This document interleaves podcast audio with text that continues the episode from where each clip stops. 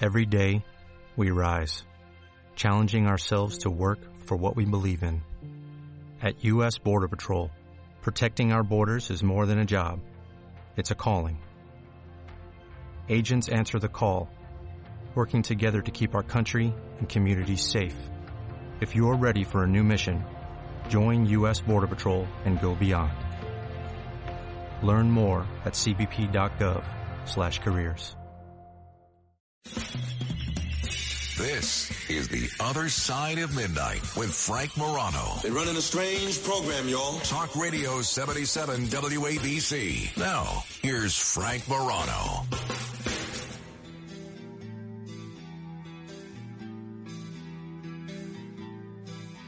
Good morrow, everyone. This is the other side of midnight. I'm Frank Morano. Yesterday was primary in a, primary day in a couple of states, including New York State. We now know the general election matchup for governor. There's also a host of other legal, political, and policy issues that we're going to tackle this hour and other issues in the news. And I can't think of three people with more expertise that are better suited uh, to do it. I want to welcome first Dr. Frank Sorrentino. He is an award winning political science professor, has been on the faculty of uh, a number of universities and been the mentor to a number of prominent folks, including one of my favorite state Supreme Court justices, Ron Castorina. He's also the author of several books, including Presidential Power and the American Political System. Dr. Sorrentino, it's good to see you. It's great to be with you.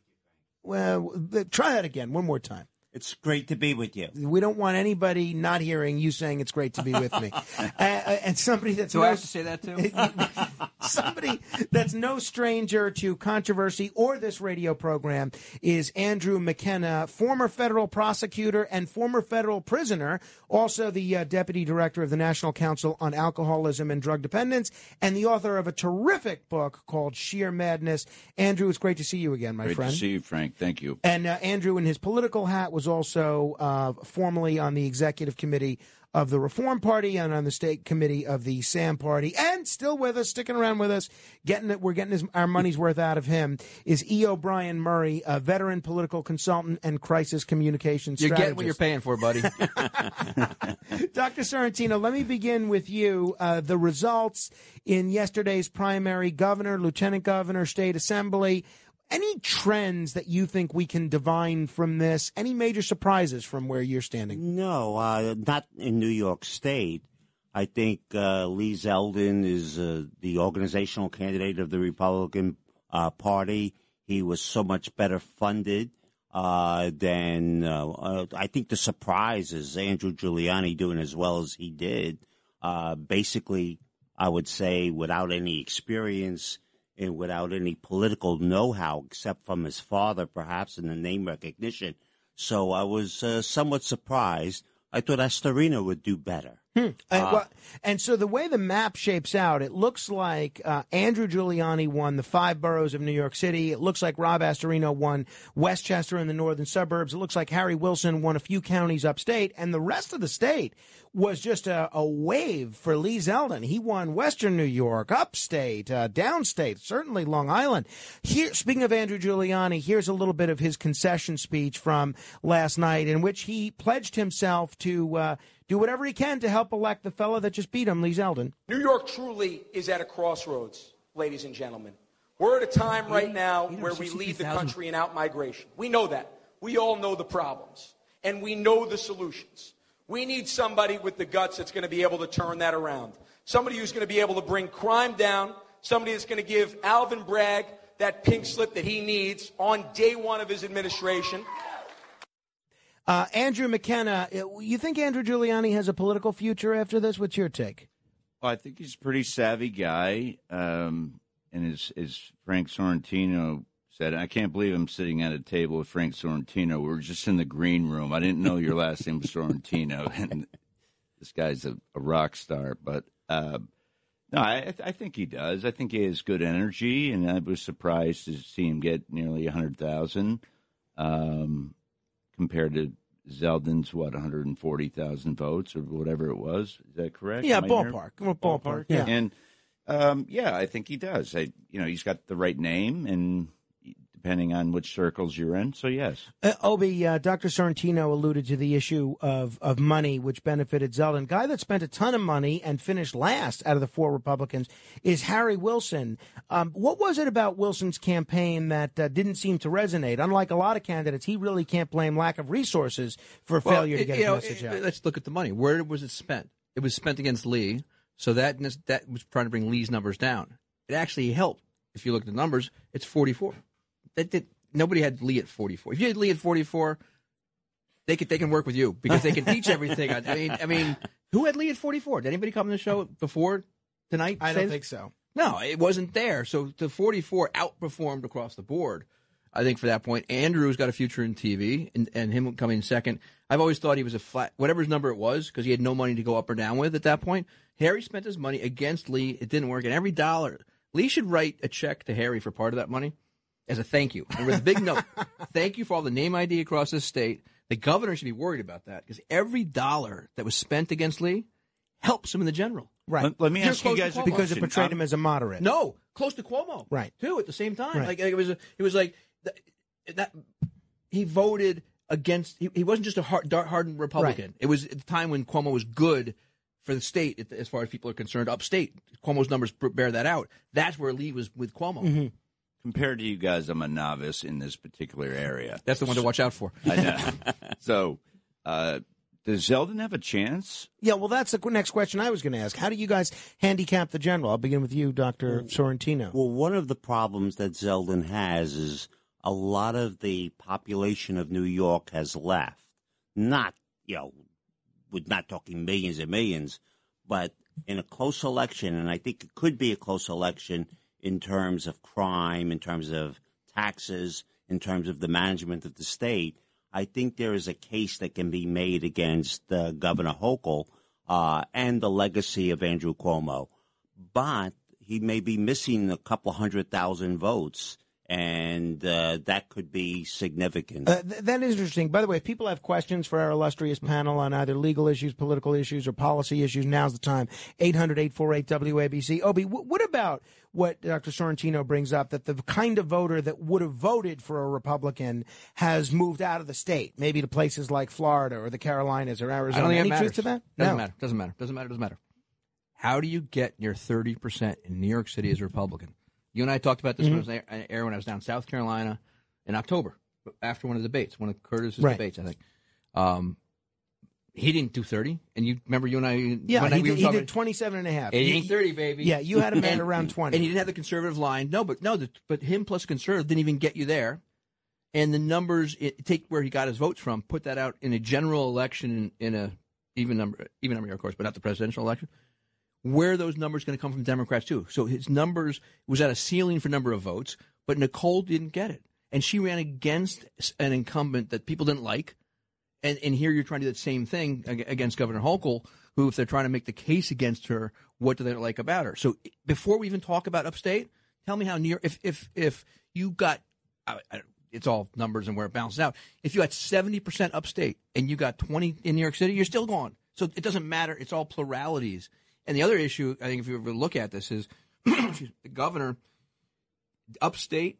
If you are a re- white Republican Buffalo Bills fan, you're voting for her. That whole Erie County area and George Pataki, I worked for I worked for the state committee in '94, in '93, '94. So I had Rudy's campaign here in the city. Uh, uh, Pataki's the next year up, up at the state committee at Albany. Bill Powers, fantastic state chairman at this point. Uh, looking at history there, and Erie County, Tom Reynolds that night said to George Pataki, "You won."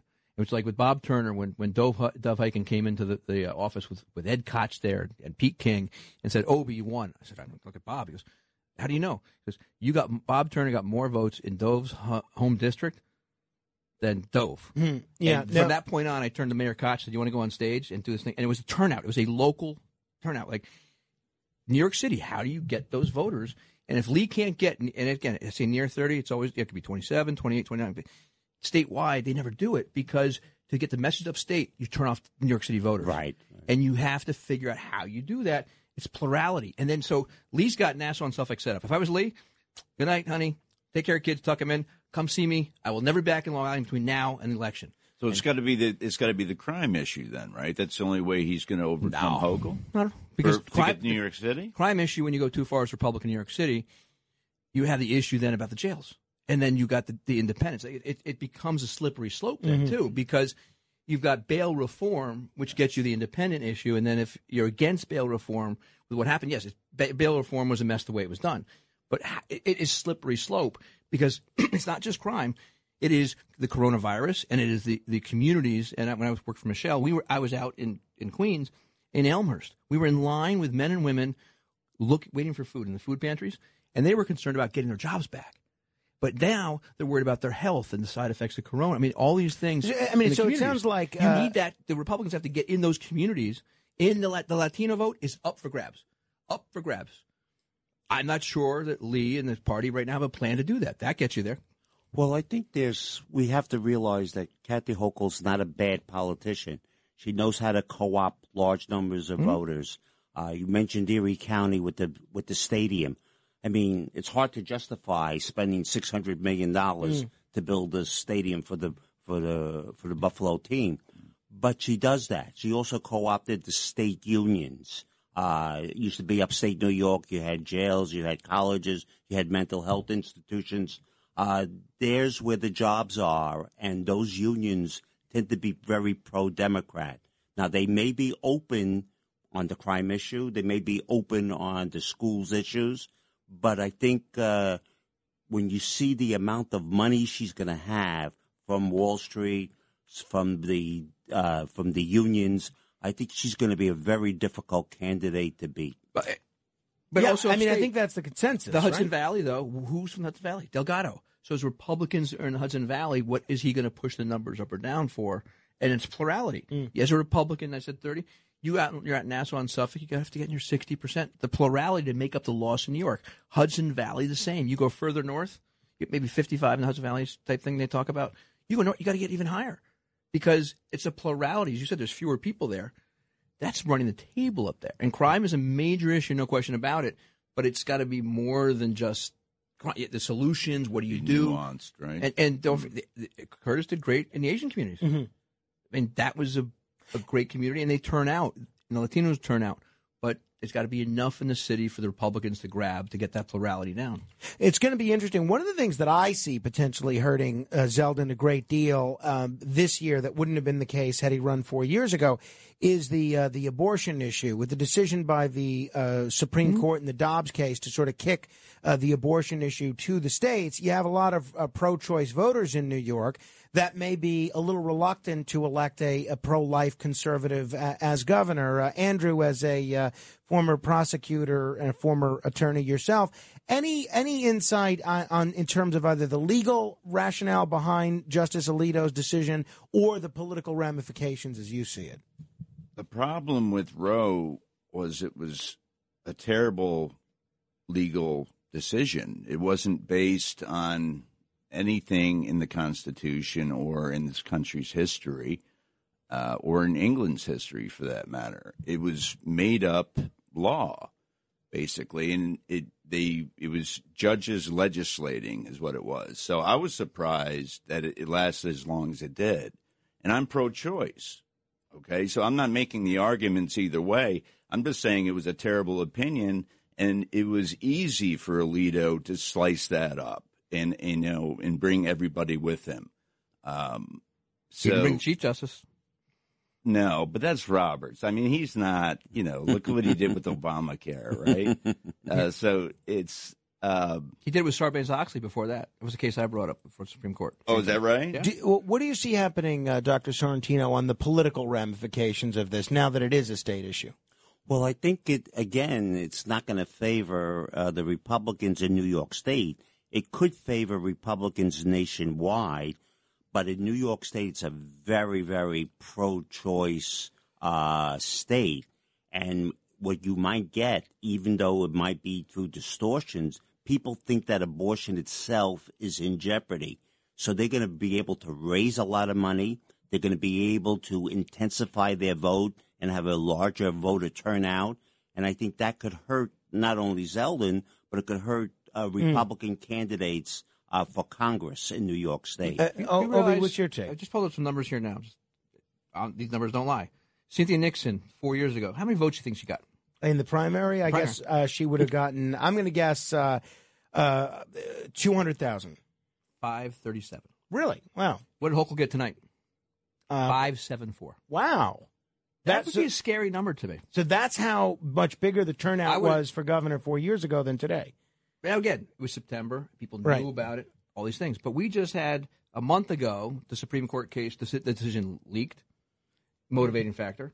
You had the the the, the uh, Second Amendment uh, decision this week. You had the abortion issue this week, and you had a chance to vocalize it today or yesterday, Tuesday.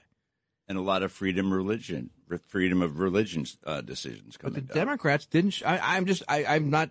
I'm looking at it live on. You just saw me with the, the, the computer. They didn't show up. 863,000 voters showed up in the Democratic primary.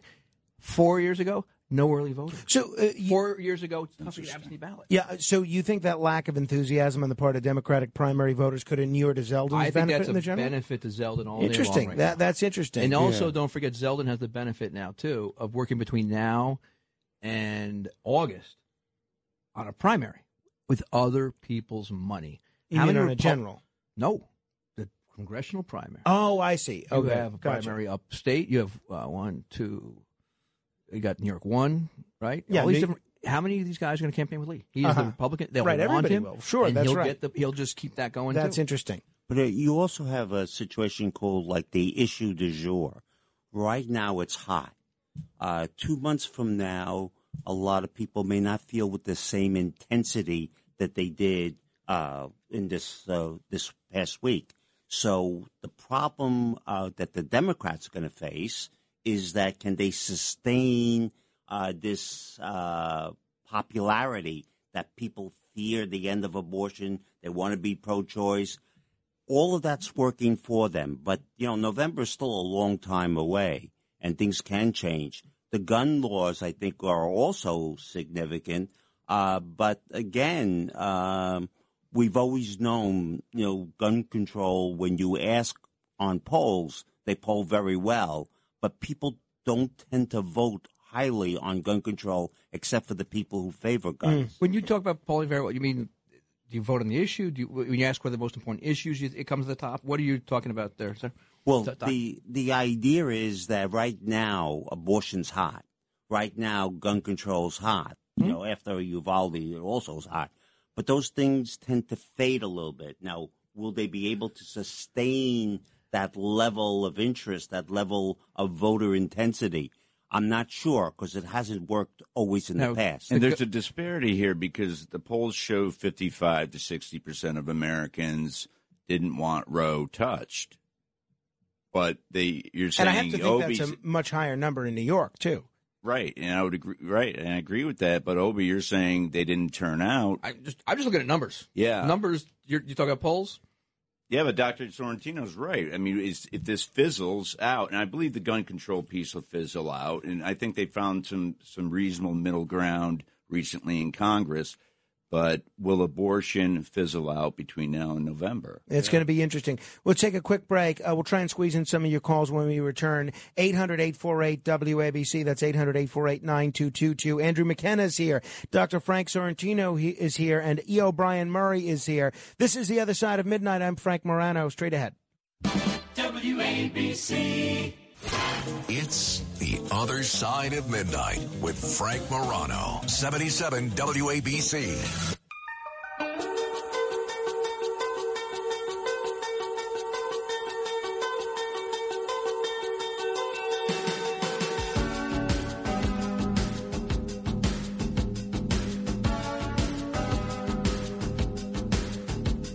This is The Other Side of Midnight. I'm Frank Morano, uh, joined in studio by three members of our illustrious Midnight panel. Distinguished political science professor Dr. Frank Sorrentino, the author of the book Presidential Power and the American Political System. Uh, distinguished former prosecutor and former federal prisoner Andrew McKenna, the author of the book Sheer Madness. And uh, distinguished veteran political consultant and crisis communication strategist E. O'Brien Murray. Uh, by the way, I do want to uh, I do want to play for you a clip of Al D'Amato on the uh, John Catsimatidis show on Friday, eh, or maybe it was Thursday of last week. This deals a lot, a little bit more about where the national Republican Party is. And this is uh, Senator D'Amato saying that the guy to deliver the GOP back to the White House in 2024 isn't Donald Trump, but it's another guy that's been getting a lot of attention. This is Senator D'Amato from Thursday's edition of the Cats at Night show. Listen to what he said, and then I want to get you guys to comment on this. Let me say this to you. And Ron DeSantis should be our next candidate for president. Okay? we Trump, need him in Florida. Your time. Get your ego in. Well, he'll never get his ego under control. He's not going to be able to win. All he can do is cause disruption in the Republican Party. All he cares about is himself. Enough is enough is enough. You had your turn. You blew it. You could have won the election, but you listened to a bunch of idiots. You sent uh, uh, uh, Giuliani to the Ukraine. You talked to the president on the phone. You allowed, all you had to do is show Joe Biden in front of the uh, very famous uh, committee in New York bragging, bragging about how he blackmailed the Ukraine, how he got them to stop the investigation of his son's company when he said, unless you, within the next six hours, fire that prosecutor, the prosecutor in Ukraine who was going after Biden's company, his son's company, I'm going back and you're going to lose the billion dollars. And then he laughs and he says, ha, ha, ha. guess what? They dropped it. So there was the campaign right there. Not to send Giuliani and a bunch of criminals over to the Ukraine and create this whole thing about yourself. What a jackass. He ran a terrible campaign and he and he has himself and the idiots that he listened to to blame. Uh, Al D'Amato there holding back uh, nothing in terms of criticizing not only President Trump or Mayor Giuliani. Certainly no love lost there between Mayor Giuliani and Al D'Amato. What about his broader point, though, that the future of the GOP is not Donald Trump, who's seen as a rock star with a lot of the base, but is in fact Ron DeSantis, who's also very popular, who's up for reelection this year. Uh, Dr. Sorrentino, what do you yeah, think? Yeah, I, I, think there's a lot of truth to that in the sense that uh, Donald Trump does very well with hardcore Republicans. He does less well with independents and very little with Democrats. Now, there are some Democrats who are actual conservatives, but uh, DeSantis doesn't have the baggage that uh, Trump has. And I think uh, we have a concerted media effect, and the Democratic Party in Congress uh, has made it a very strong effort to delegitimize Trump, delegitimize him as a human being, as a character who has the integrity for for the presidency. Now they'll attack DeSantis if he were to get the nomination, but the Trump has a head start and he may not be the most effective candidate for the Republican Party. Obi, what do you think about D'Amato's comments there? Alphonse brilliant man who loves to share all his thoughts. And, he, and you notice he's he an expert on everything. And he didn't hold back. but I, am just saying, there are things that anybody around everybody will say and not say and so forth. and he decided to share everything he thought. And Alphonse shared it. I mean, yeah. it's just it's I, I, can't sit there and say right, wrong, and different at this point. Different thing. It's it's his thoughts of where he stands, and that changes quite a bit because DeSantis, he's saying today, and what if somebody else rises? Uh, we've yeah, we've had Nikki Haley's name out there. You've got Pompeo's name out there. You've got a number of others out there at one time or another. If you look what happened with Russia, I mean, at, at CPAC, there was an issue about what Pompeo had said about Russia before. I mean, all, and then the split from, from President Trump and so forth. And you don't know what's going to come out of these hearings, too. Who gets what attached to them and the president could be good or bad among the party faithful, among the moderates, among the independents, Democrats, and where that goes, too. Did somebody defend the president and, and have to pay a price for it? Did somebody not defend the president and pay a price for it? Right. And then how long they can keep that alive up until 2024, right? But can DeSantis unite the party? Is he moderate enough to bring in some of the Trumpsters and some of the more center leaning? The, the, the word that you hear quite a bit on DeSantis, not politically, but operationally, is almost uh, Harris, Vice President Harris, problem with the staff. Mm. Uh, the number of chief of staffs he's had, the number of top staff, and so forth, which is indicative often about an operation, which I've always found uh, that you want to have enough leadership that you have strength and freshness and new ideas, and you're not just sycophants around somebody. And I get a lot of credit or a lot of blame for call it the way I see it in the room, but outside, you got to be in line. Yeah. Uh, the question becomes, how does how do you run something when you keep on having new people at the top and they disappear? You right, it looks like, a lack of leadership from DeSantis is what. But if you dealt with me as a chief of staff, and then you dealt with Frank as chief, like I'm gone, you have no connection to everybody. For Well, I've worked term. at radio stations where that's the case, where they go through staff. But when you're talking pretty about a two, quickly. three, four year campaign, you've got a supporter that's going to throw a fundraiser or do something or an issue thing, and you disappear, and then they got to start a new relationship, and they're like, I'm not going to do it then. And how many, how much money disappears that way for fundraising? How much, how many union organizations disappear because they can't keep on dealing with the same staffer? But wouldn't that same issue backfire on Trump? Look at during his presidency, how many you know uh, Department of Defense chiefs that he fired, or The thing, uh, I was at Trump Tower in December. December 2013, I was there with you. Okay. Yeah. was it thir- no, it was, four, it was 13. Yeah, I was there. December and, 13. And, and, you know, it's, it's indicative of that tonight with Rob Astorino. But uh, if you recall, there was a chairwoman from Yates County, Mhm. small county, but a loud voice. And she said, I haven't heard from Rob. Rob Astorino was running for governor. It was already December. It was November. He had won. He was going to run. I haven't heard. He's in, there's 62 phone calls to make. Leave a voicemail. You do that in half a day tops. Rob hadn't done that, and she she spoke out. And President Trump sat there listening, and that his abortion conversations, his Second Amendment conversations, those weren't we hear today. He is, but he was with the people and speaking. But so where does that relate to the Be- be- be- race? no, because Trump is himself talking to those I see. people I see. versus a DeSantis, and you've got chief of staff, and, and he is one of the very few people I've seen in politics that maintains that direct relationship with all those people. So, uh, so does DeSantis then have an optics problem versus where Trump doesn't because Trump's himself? It's an operational problem because you don't see it, you hear it, and if I can't get the schedule, I can't do the fundraiser. It just you have to have a continuity of leadership, not just from the candidate, but messaging and so forth. If you're picking a front runner, though, among the Republican side, is it still is it still Donald Trump or is it Ron DeSantis? Well, I, I think it's going to be a real problem if uh, Donald Trump wants the nomination. I think it's going to be very hard to deny him the nomination. The question then becomes, can he win? Uh, maybe, but there's a, I think, a better chance that DeSantis could win. But could, DeSantis could only get the nomination if Trump defers and decides not to run. And here you have uh, political uh, egos at stake. And from Trump's point of view, it's hard to see him not wanting it. And if he wants it, it's going to be very difficult to deny him in the Republican Party. I'd have to agree with him.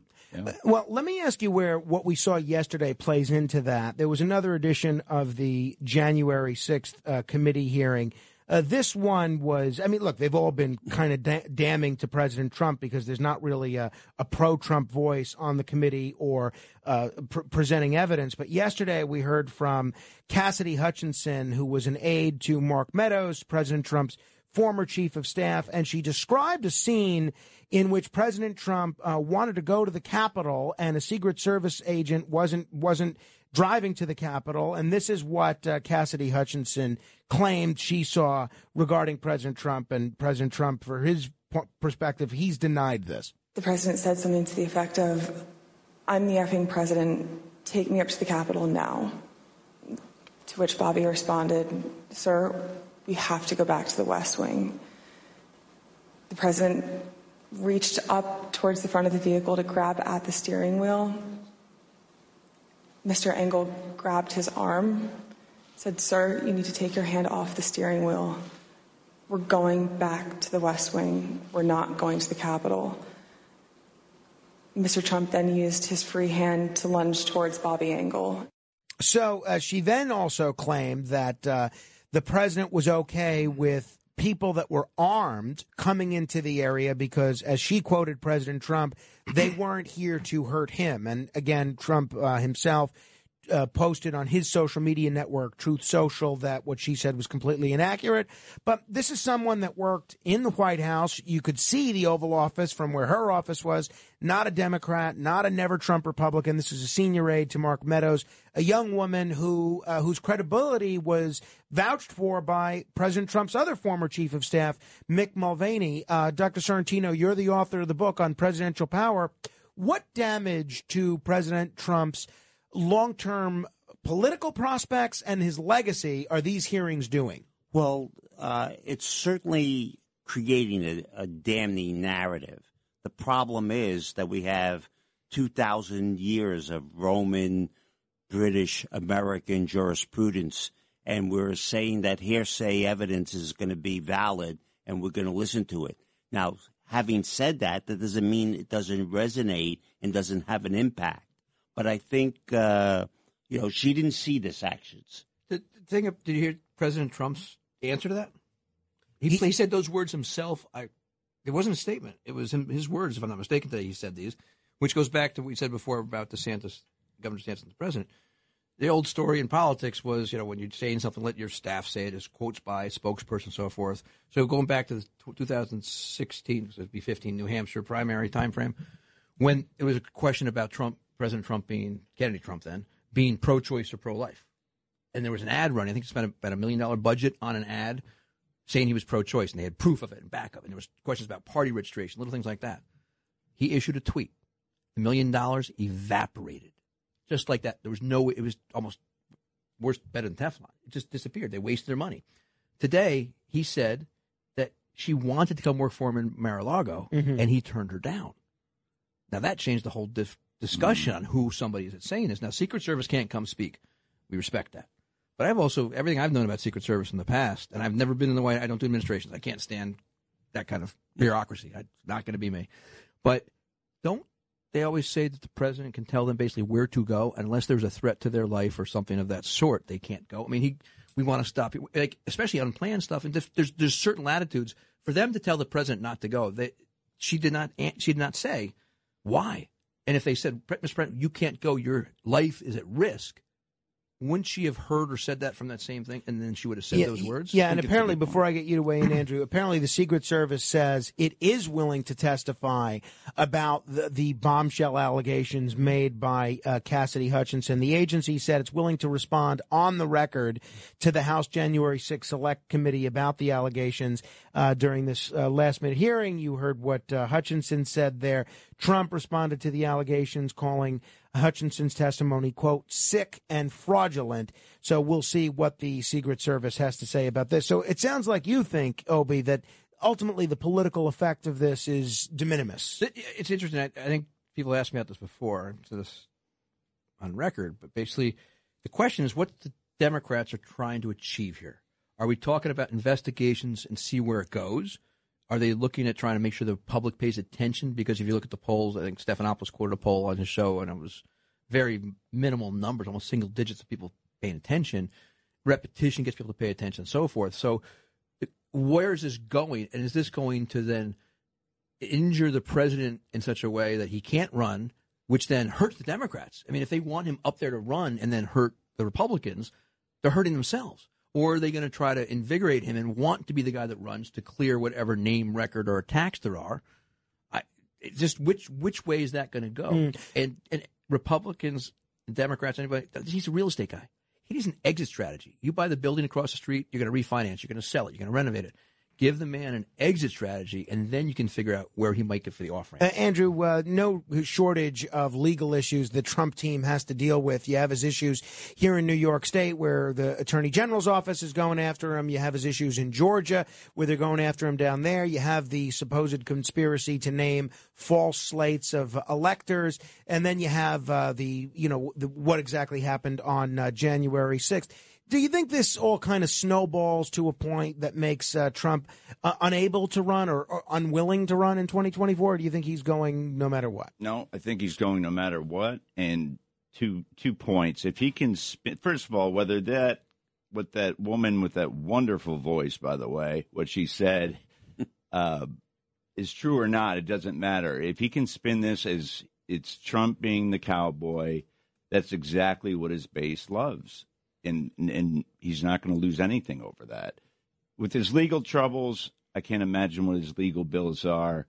Uh, those are going to be challenges up until the day of the election. I don't think it's going to stop him from running or stop him from doing well. How is this different than Vice President Pence not getting in the car and leaving the Capitol, and the president wanting to go to the Capitol? Mm-hmm. I mean, there you the vice president's life was at risk. That they basically they ran they forty feet away. They they announced now, and the vice president would not get in the vehicle and leave because he didn't want to be seen leaving. I didn't hear about the Secret Service throwing him in the vehicle and driving away. I think they're going to leave Pence alone for the most part because he, you know, certified the vote, and I think hmm. that they're just going to continue to pound Trump. But I, I don't think it's going to. I, I, was speaking for the Secret Service and not against it, but Oh. the fact that the, the testimony today didn't address why and where, and if the vice president's going to stay at the Capitol and not leave, right. If, even if though he the, can the disregard Secret Service the said we have to leave, the Secret Service, and he why said can't no. Donald Trump? Right. That But- makes but sense. This is the problem when you don't have uh, due process on a congressional committee. Uh, you don't have people questioning her. You don't have Trump being able to bring his own witnesses, uh, putting no forth other cross-examination, no cross That's a great examination, and so. But the problem is, I mean, we could see analogies. I mean, what happened to Andrew Cuomo? I mean, Letitia James did a, a Star Chamber report. I mean, it may be true, it may not be true, but uh, the hound the governor, and I'm not necessarily saying I'm a fan of Andrew Cuomo, but that's not how you get rid of a governor. Well, it clearly worked. It worked. In this It worked. case. It worked. It- whether Well, it should be or not. political, yeah. Uh, before we leave the uh, the the presidential area, I want to ask you about uh, John Hinckley Jr., who's on something of a, a redemption tour. He's got a YouTube channel. He's on Twitter, which even Donald Trump is banned from now. He's uh, a musician. He had a sold out show in Brooklyn, which before the venue ultimately canceled it. And yesterday morning, he did his very first TV interview since being uh, cleared of all his restrictions after trying to assassinate President Reagan 41 years ago. This was uh, John Hinckley Jr. on uh, CBS News this mo- yesterday morning. I went to the the Washington Hilton Hotel, and he came out from giving a speech, and I was right there, and I fired shots at him, which so unfortunately hit other people too. Do you have any recollection of that feeling at that moment? No, None. I don't. It's such it's such another lifetime ago. I can't tell you now the emotion I had. You know, right as he came walking out, I just can't tell you that. Mostly that is something you can't remember Right. because you don't want to remember it. Maybe, maybe, but you're right. It's something that I did. I don't want to remember. Where's the remorse? It was all just so traumatic. Uh, your reaction, uh, Obi, on the I'm appalled. uh, on the Hinckley Where's the tour. I, He's I mean, mentally much. ill. Mental illness is real, and that's exactly what it was in his case. He did. His, He was found not guilty due to uh, That's temporary right, and he, and he did his time. So One of the greatest talk, you know? men in politics on the Republican side, Rick Ahearn, was with the president that day. I got to work with Rick in upstate New York at a race for Doug Hoffman, uh, the Elise Stefan- now the Elise Stefanik district. Special election 2009. Rick was up there. For, I never worked with him before. Heard great things about him, and he talks about in the he was in the vehicle holding parts of the Secret Servicemen that had gotten shot, and they were supposed to go to a place, uh, one of the local hospitals, and they were waved off because it was supposed to be for the president. And Rick pushed it through and basically told the Secret Service, "No, we're going like that was it." I mean, this was a real thing for real people, and you don't hear that in that man's voice or his words. Uh, Andrew, it sounds like you're a little more understanding of uh, Hinckley's mental health condition.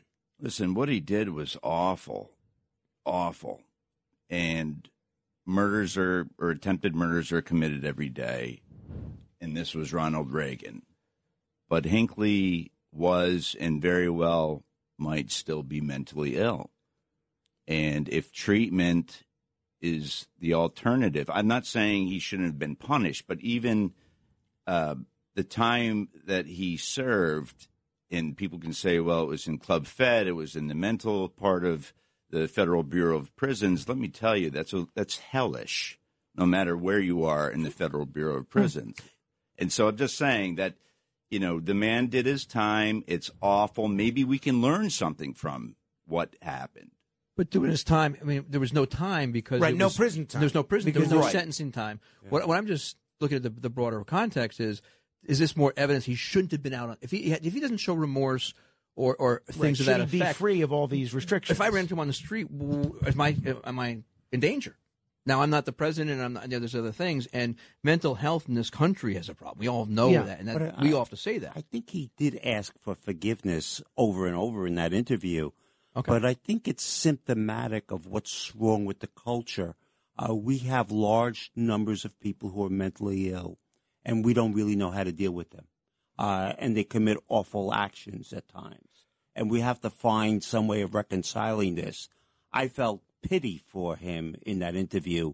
I didn't feel the anger. I knew that he, what he did was horrible. It was right. dangerous. and I understand the I understand uh, you know the outcome of of his crime. What I'm saying is his liberty was significantly restricted, and he didn't have the freedoms that we all enjoy. So for a very very long substantial time, I'm just saying.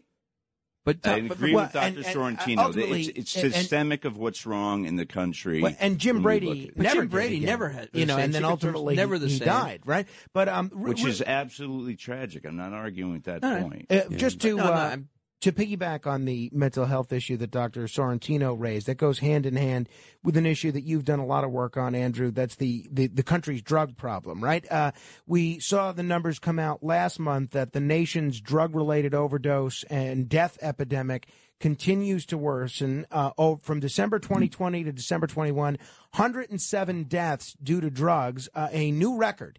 Um, why is everybody on drugs, Andrew? Well, I'll tell you in a, in a, my opinion in a minute, but I remember six years ago going on Fox and Friends and then coming right over here and being on your show, and the number was around 66,000. Right. And now we're at Yeah. 107,000. So the New York Times, not my favorite paper, but they had an interesting article the other day on the levels of THC now in dab oils and marijuana cannabis products. And um, Dr. Sorrentino and I were talking about this before the show. Teenagers, we're talking about concentration levels in 95%. Teenagers are having psychotic episodes. There's evidence of um, neuropsychological damage that is going to last potentially years and years and years. And uh, the reason, in my view, is that people are escaping from things. People are not, especially young people, but I, I see it in my peer group. And I'm 53. So it's people that are not wanting to deal with reality and not getting the help that they need when they need it. We still have a massive stigma with mental health, with addiction, substance use disorder. People have to ask for help. Why are people escaping? Anything you want to add there, Dr. Sorrentino? Uh, yeah, I think that the whole problem is that we accept the paradigm that the mental health professionals give us.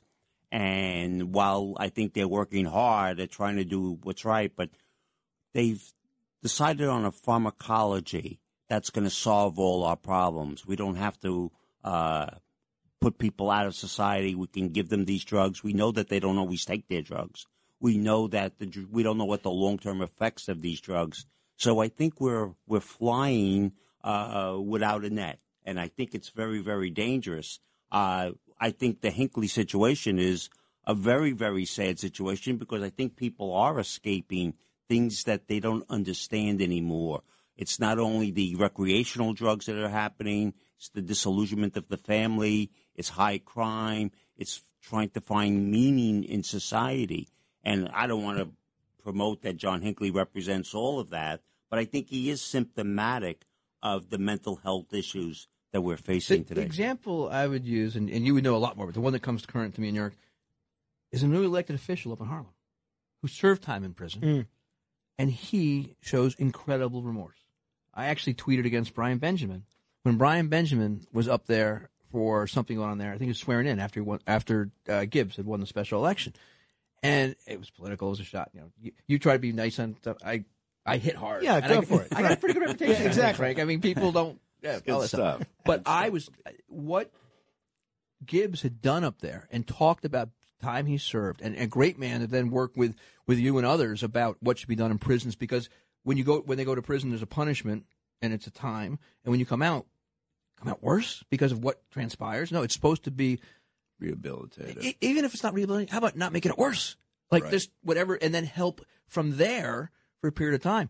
But he, his contrition and his his emotion, and I mean, you could feel it. And, and, and you and I have talked uh, enough times. There's an arc of various things, and just that little soundbite. And you said he, uh, Hinckley apologized, but the arc still sounds like it's not completed. Yeah. And and and the thing about it too, there's no restrictions on anything, movement or other.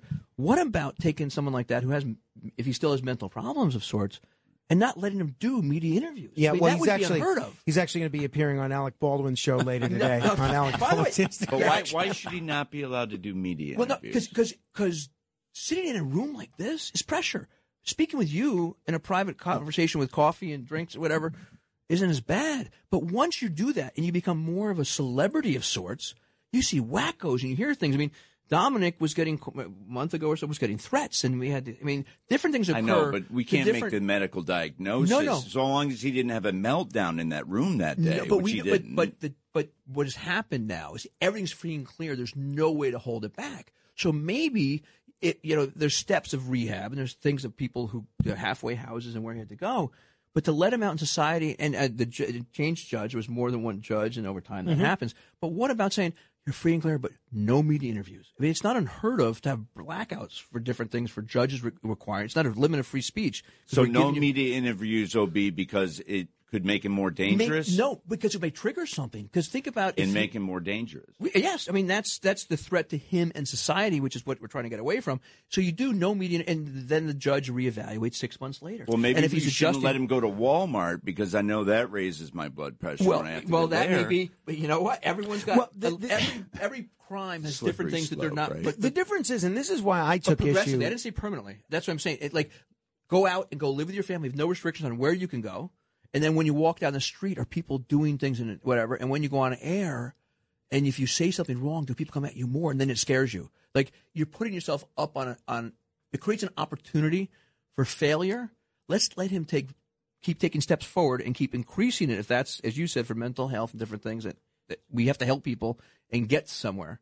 But to get too fast in anything in life can be failure. And if you're not prepared to handle it, will that trigger hurt my, him? my concern when he was performing in the Brooklyn venue, uh, and that he was essentially going to get wealthy solely because of his status as someone that almost killed the president, was that it could lead to like a Rupert Pupkin situation, these copycat crimes of people that are mentally ill thinking, oh, look, all I have to do is try to kill someone famous, and then 40, 50 years from now, not only will I not have to go to prison, but I could be a famous, wealthy musician. And my concern is that because there are a lot of mentally imbalanced people that are out there, to give someone like Hinckley a platform may not even be the worst thing for Hinckley, as Obi's saying. My concern is that it could be bad for the next Hinckley, whoever that see- is. I can see that. Um, we're going to continue in just a moment. Uh, Dr. Frank Sorrentino is here. Andrew McKenna is here. O- E. O'Brien Murray is here. 800 848 WABC. I know I keep saying I'll get to your calls. We will make a, a, a, a, the, give it the old college try when we come back.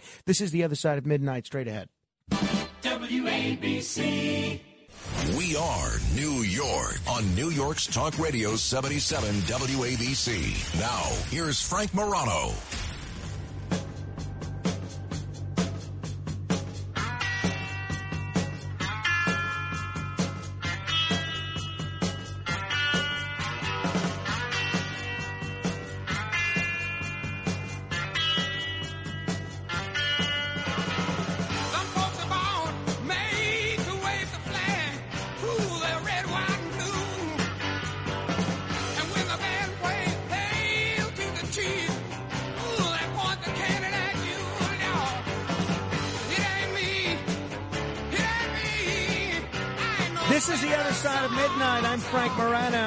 Joined in studio by Dr. Frank Sorrentino, Andrew McKenna, and E. O'Brien Murray. Before I let you gentlemen out of here, I want to get your take on a brewing local political I get out of here? controversy. we'll see. You've uh, done a yeoman's job uh, t- this morning, Obi, but this is a brewing local political controversy and a legal controversy, and it has to do with two New York City mayors, Eric Adams and Rudy Giuliani, on Sunday Mayor Giuliani was uh, on Staten Island campaigning for his son, and he was in a grocery store, and the mayor said he was he was ta- he was slapped on the back, and the mayor described a um, an, an attack. That's the word that he used. The police came, they arrested the person, and um, the, the per- person is being charged the video came out and it didn't look to me like it was a slap. It looked like it was someone that touched his back. Now, the mayor's version has been supported by an eyewitness. Uh, I believe her name's Miss Ragusa, who completely corroborates the mayor's version of events. Mayor Eric Adams came out yesterday and said that uh, the police and the DA are investigating the wrong guy. They shouldn't be investigating the purported slapper. They should be investigating Mayor Giuliani. When you look at the video, the, the guy basically walked by and, and, and patted him on the back. I don't know if he said congratulations. I don't know what he said to him, but it was clear that he was not punched in the head. It was clear that it didn't feel like a bullet. It was clear that he wasn't about to fall to the ground. Falsely reporting a crime is a crime. Uh, the mayor on his radio show on this station said he didn't file a police report at all. So um, Mayor Adams is a little out of line on that one. And a lot of people heard uh, this fellow um, not say congratulations, but call him an uh, you know uh, you know the F word and take issue with uh, the Roe versus Wade decision. Uh, where do you see this mayor on mayor battle coming down, Obi? It, it- it's challenging when you see two, two, well, one former leader and one leader in the city right now on this, and where the city's going to go, and where, wh- why occupy the future of New York when we have so many other things going on at this point. I think Aaron, Mayor Adams was trying to de-escalate this, and, you know, and, and Well, he didn't have to comment, right? Well, yeah, but, but, but there's a com- but there's a comment, but there's a way to go about this stuff, and, and, and attacking one person over another. It was this being, being escalated at some point by Rudy, rightly or wrongly, and the and Mayor Adams said, "Wait a second, let's just get this. Let's Mhm. all you know." He can't stand on a stage and say that necessarily, and the environment and where you speak and the audience is something, but you know, let's just bring this all down. To what reason is there to prosecute? To what reason is there to prosecute Rudy or to threaten? Like, what does this do for anybody? Why take our resources and do it in, in that regard? And everyone decides to be, deserves to be protected, but who are you protecting? I don't. I don't think Mayor Adams should have commented on it. It's it. it uh, Rudy Giuliani, Mayor Giuliani, is uh, assaulted or feels like he's been assaulted, and he brings it to light. It should be investigated whether or not. Uh, it's, it's come to light, so a district attorney can send out cops, investigators, or whatever they want to do. But it just all seems so bizarre to me that so much attention's happened with this. What the employer do? Uh, I, I I haven't heard. I, as far as I understand, he's still employed there. That guy ain't working for me. Yeah, well, Because rightly or wrongly, if a customer feels they were assaulted. yeah, well, and at the very least, the customer was cursed at. Yeah, Mm. Mayor, Mayor Adams, uh, I think, used this for political benefit. Uh, Giuliani's reputation in the city has deteriorated significantly, and I think it was a cheap shot to go after him. And uh, I don't think it served the city well. I, I think he would have been better off just letting the district attorney of uh, Richmond County make the decision uh, and justify it based upon witnesses. Yeah, so the mayor could have said, Mayor Adams could have said, you know, I trust the DA's office Exactly. to investigate and you know they do their thing. Instead, it looked like he went out of his way to Yeah, it's Bush make League. a make very- a, a, a cheap shot. Yeah. Very quickly before you guys get out of here, I want to get your comment on this as well. Um, New York City looks like it's going to be getting casino gambling. Uh, curious, we, we've seen a lot of cities go through this. The voters or the politicians seem to approve this with the highest of hopes, and then a lot of times the realities of where that revenue actually goes seems to fall short of where the revenue is promised to go. Obi, I know you've been I know nothing about casinos. I think I was told when I was hired by Steve Wynn, by this guy who worked for there, I wouldn't know how to spell casinos if you spot, spotted me the C and uh, the Well, whole I'm thing. not yeah. asking you to spell it. I'm asking I you w- what you think the future of New York City is going to look like with casinos and m- maybe even Times Square or Midtown. Oh, I, I think at the end of the day, it's going to be terrific. It's going to be tourism. It's going to be jobs. It's going to be tax revenue. It goes to Jersey. It goes other places. When you do it and do it right, it's fantastic. And I mean, look at if you look at Vegas and what it was and how you create it, it has to be part of it. When I when I worked for Steve and we were at the Golden Nugget and we were at different places, knife and fork across the street was fantastic. And if you build a mousetrap, it's going to be terrific. And if I build a better one, it's going to be better. You better keep up. All ships rise if it's done right. If it's done wrong, it's pitiful. Andrew McKenna, what do you think? I agree with um, Ob. I, I think if it's done right, there's nothing more to say. Yeah, I think it's- no. Well, I, I think if it's done poorly, then it's tacky and cheesy and crappy. But aside from the architecture, Dr. Sorrentino only had about 40 seconds uh, left here. There's some people that say this is just a tax on the poor. This is a poor tax. Well, it is. Uh, I'm basically libertarian on these issues. People do what they want. But I think there, it says something about the morality of the city that they're dependent upon taxing uh, poor people to gamble, uh, create disincentives. I'm not sure that this is the best forward This- way forward for the, the city. study on casino gambling that was done in Atlantic City and across the state, across the country. I was working for Hilton at that point, Hilton for Arthur Goldberg, and there was a guy asked uh, Dobson said said to this guy in the street, basically, you bought a lottery ticket, you know what the chances of winning? He goes 50-50. This literally happened in front of reporters. If I buy it, I have a chance. If I don't, I have no chance. And they thought the guy was homeless with no teeth. Uh, gentlemen, I want to thank you for uh, your wisdom over the last hour. Let's do this again sometime. Uh, Andrew McKenna, Frank Sorrentino, O.B. Murray, very, very bright guys. Very, very pleased to be able to benefit from your wisdom. Hey, we'll take your calls next hour, at least I will. 800 848 WABC. This is the other side of midnight. Your influence counts. Make sure you use it. Tax day is coming. Oh, no. But if you sign up for Robinhood Gold's IRA with a 3% match, you can get up to $195 for the 2023 tax year. Oh, yeah. Sign up at Robinhood.com slash boost by tax day to get the biggest contribution match on the market. Subscription fees apply.